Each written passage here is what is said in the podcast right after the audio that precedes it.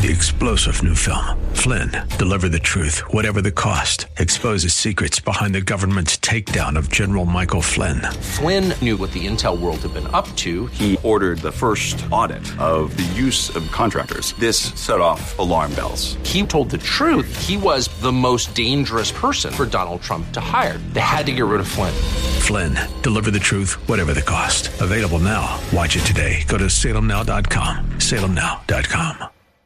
After Solomon, his heir, uh, got some advice. It was bad advice. He decided he was going to raise taxes, and uh, it created a split in the nation. There were the ten tribes in the north that split off. They became known as Israel, and their capital was Samaria, the city of Samaria. And then the two tribes in the south became known as Judah, and their capital was in Jerusalem. That's Pastor Leighton Sheely, and this is a broadcast called Study Verse by Verse. He continues in the book of John, but we're going to get a bit of background today as we uh, launch into our broadcast. Thanks for joining us on this Thursday. I'm Mike Trout. If you'd like an update on exactly what's happening service wise at Church of the Highlands in San Bruno, please go to their website at highlands.us, and I'll talk a bit more about that when we get down to the end of the broadcast. Here's Pastor Leighton. Well, in 722 BC, about seven centuries before Jesus came uh, to earth, the Assyrians invaded the northern ten tribes. They defeated the uh, Israelites and they took them away into captivity. And they uh, pop- repopulated uh, much of the, of the land with uh, people that came from other places. That story is told to us in 2 Kings chapter 17. Now, the people, the Jewish people that remained, intermarried with those that uh, were coming into the region, and that was against God's word. You remember that God had told the Jewish people they weren't to intermarry with the others because God was, didn't want the influences of the pagan nations around his people to influence their religion and, and so forth. But the people that were left in Samaria, the Jewish people, intermarried with others. Now, even to this day, um, intermarriage between Jewish and non Jewish people in a Jewish setting is not acceptable. For instance, if a, uh, a son or a daughter of a Jewish Orthodox home decides they're going to marry a Gentile, basically, Gentiles are anybody who's not Jewish. They're going to marry somebody who's not Jewish, then that family has a funeral for that son or daughter. It's as though they're cut off, they've lost all of their inheritance, they've lost all of their rights, uh, they are as good as dead. So these people the Jews that lived in the Samaritan region, they were carried off and they lost their identity. Those that were left uh, intermarried, and uh, the ten that were carried, the ten tribes that were carried off are known as the ten lost tribes. So if you've heard that phrase, that's what it's referring to. Well, in the course of time, there was an invasion of the south, and the inhabitants of Judah were also carried off into captivity into Babylon. However, they retained their identity, and eventually they were returned to the land uh, under the auspices with the permission and support of the Persian king in the time of Ezra and Nehemiah. Now, when the uh, Jewish people in Samaria heard that the Jews that were in exile were coming back to rebuild the temple, they were excited and they couldn't wait to be a part of it. And so when they arrived, they, they went over to Jerusalem. They said, Hey, let us help you rebuild the temple. And the Jewish people that were there said, No, you've intermarried, you've lost your rights, you're no longer Jewish people, you shouldn't be around the temple, we'll have no part of you, go away. And uh, this created a great offense to the Samaritans. It was complicated further by the fact that Manasseh, uh, who was a renegade Jew, married a daughter of the Samaritan Sanballat, and then went across to Mount Gerizim and created a temple that was in competition with the temple in Jerusalem. That all happened around 450 BC. So it goes way back to this competition. In about 129 BC, there was a, a Jewish leader and general named John Hyrcanus who led an attack against Syria and destroyed the temple on Mount Gerizim. That was only a little more than a century before uh, Jesus walked the earth. And you know how feuds are in the Middle East, don't you? They're carried from generation to generation. This feud had gone on for over 400 years. Now, there was a, another way that Jesus broke down the barriers as well, and that was in talking with a, a woman, a Samaritan woman. You see, rabbis forbade rabbis to greet a woman in public, uh, even if that woman was your own wife. or your mother or your daughter. In fact, there was a, a subgroup of Pharisees that were called the bruised and bleeding Pharisees. And the reason they got that name was if they were walking down the street and they looked up and they saw a woman, they would close their eyes. But they wouldn't stop walking.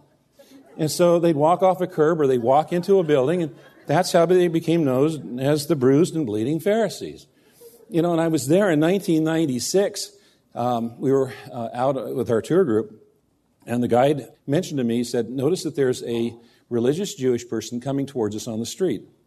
When he gets to about 20, 25 feet, he's going to look up, he's going to look down, he's going to cross the street, and he's going to, he's to pass us on the other side. And that's exactly what happened. That religious Jewish person did not, didn't even want to be within 20 feet of a, a woman on the street. So for a rabbi to speak with a woman, that would end his reputation, and particularly this woman with her, with her character. So this is really a truly amazing story. Because here we have God, tired and exhausted, and we have the holiest of holy sitting down and initiating a conversation with one of the least holy. Truly, here is God so loving the world, not only in theory, but also in action. Verse 10 Jesus answered her, saying, If you knew the gift of God, and who it is that is saying to you, Give me a drink, you would have asked him and he would have given you living water. The woman said to him, Sir, you have nothing to draw water with, and the well is deep. Where do you get that living water? Are you greater than our father Jacob? He gave us the well and drank from it himself, as did his sons and his livestock. Jesus said to her, Everyone who drinks of this water will be thirsty again.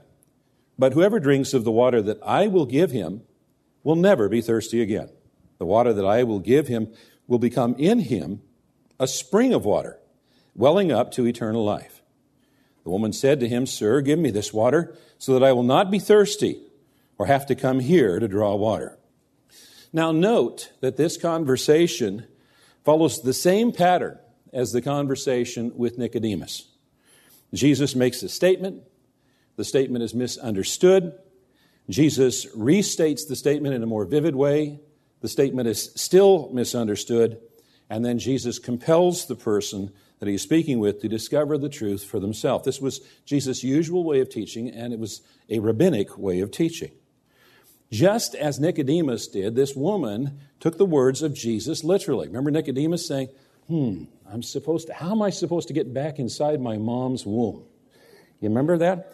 Well, this woman was uh, thinking literally as well. Now, literally, the words living water to a Jewish person was a reference to a running stream. And it was distinct from a cistern or a storage tank. And so what Jesus was talking about was a running, running stream, running water. And, and so she was kind of thinking, well, wait a minute, I've grown up in this area. I, I don't know of any streams around this place. We, this wells, we got, we've got to go to wells. She was thinking literally. But Jesus was thinking spiritually. You see, the Jewish people had another way of using the concept of water or running water. When they described a person's thirst for God, they described it as a thirst of the soul. And any person that was raised with uh, religious thought, spiritual insight, would have recognized what Jesus was talking about.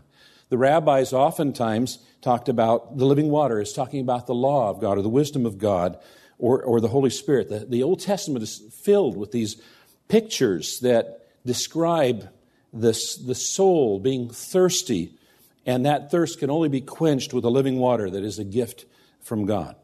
The psalmist, for instance, in Psalm 42 1 said, My soul is thirsts for the living God. And through the prophet Isaiah in chapter 44, God promised, I will pour water on the thirsty land. Disobedient Israel was guilty of having foolishly forsaken God, who is the fountain of living waters, to hew for themselves cisterns or storage tanks, broken cisterns that can hold no water. Instead of coming to God for that continuous flow, they decided we want to make ourselves independent of God. We're just going to have storage tanks and their storage tanks were worthless because they were They were broken, they couldn't even hold any water. Psalm 36 9 talks about God being the source of our salvation. He alone is the fountain of life. And Isaiah 12 3 talks about those who are redeemed joyously drawing water from the springs of salvation. So there was this connection between God, living water, springs, and salvation. But she was missing it because she was thinking literally, not spiritually. She goes on to describe our father Jacob. Now, the Jewish people would have had a, a real problem with that, but one of the Samaritans' claims they, was that they were also descended from Jacob through Joseph and Ephraim and Manasseh. And so, what she was saying is, is wait a minute, we're descended from the patriarchs. Jacob himself dug this well. Jacob himself gave us this well. Do you think that you're greater than Jacob? Who do you think you are? And Jesus made a startling statement that he would give her living water that would banish her thirst forever. Now, this was nothing short of a messianic claim. He was speaking about the age to come that the Messiah was going to bring in, that was going to usher in. And when Isaiah de- described that age to come, he said, They shall not hunger or thirst. Isaiah chapter 49. The psalmist said, With thee is the fountain of life. Psalm 36 9. Isaiah 30, chapter 35 said, In the Messianic age, the parched ground is to become a pool, and the thirsty ground, springs of water. And so when Jesus was speaking about quenching a thirst forever, he was making a claim that he was the Messiah. But the woman still didn't understand. She was still thinking literally. The woman said to him, Sir, give me this water so that I will not be thirsty or have to come here to draw water. I'm getting tired of this walk in the heat of the day. Jesus said to her, huh, Go call your husband and come here. The woman answered him, I uh, have no husband. Jesus said to her, You are right in saying, I have no husband. For you've had five husbands, and the one you now have is not your husband. What you've said is true. The woman said to him, Sir, I perceive that you are a prophet. More from Pastor Leighton Sheely from Church of the Highlands in San Bruno as he continues his study in the book of John tomorrow at this same time. I hope you can join us. I'm Mike Trout. This is an outreach of Church of the Highlands, and you'll want to go to the website at highlands.us for a very exciting update on exactly what's happening as far as the service schedules are concerned. The doors are opening quite a bit. Do check it out, highlands.us. And when you go there, let us know that you listened to the broadcast. Come back tomorrow at this same time when Pastor Leighton will once again open the Word of God and study verse by verse. This broadcast is sponsored by Church of the Highlands in San Bruno.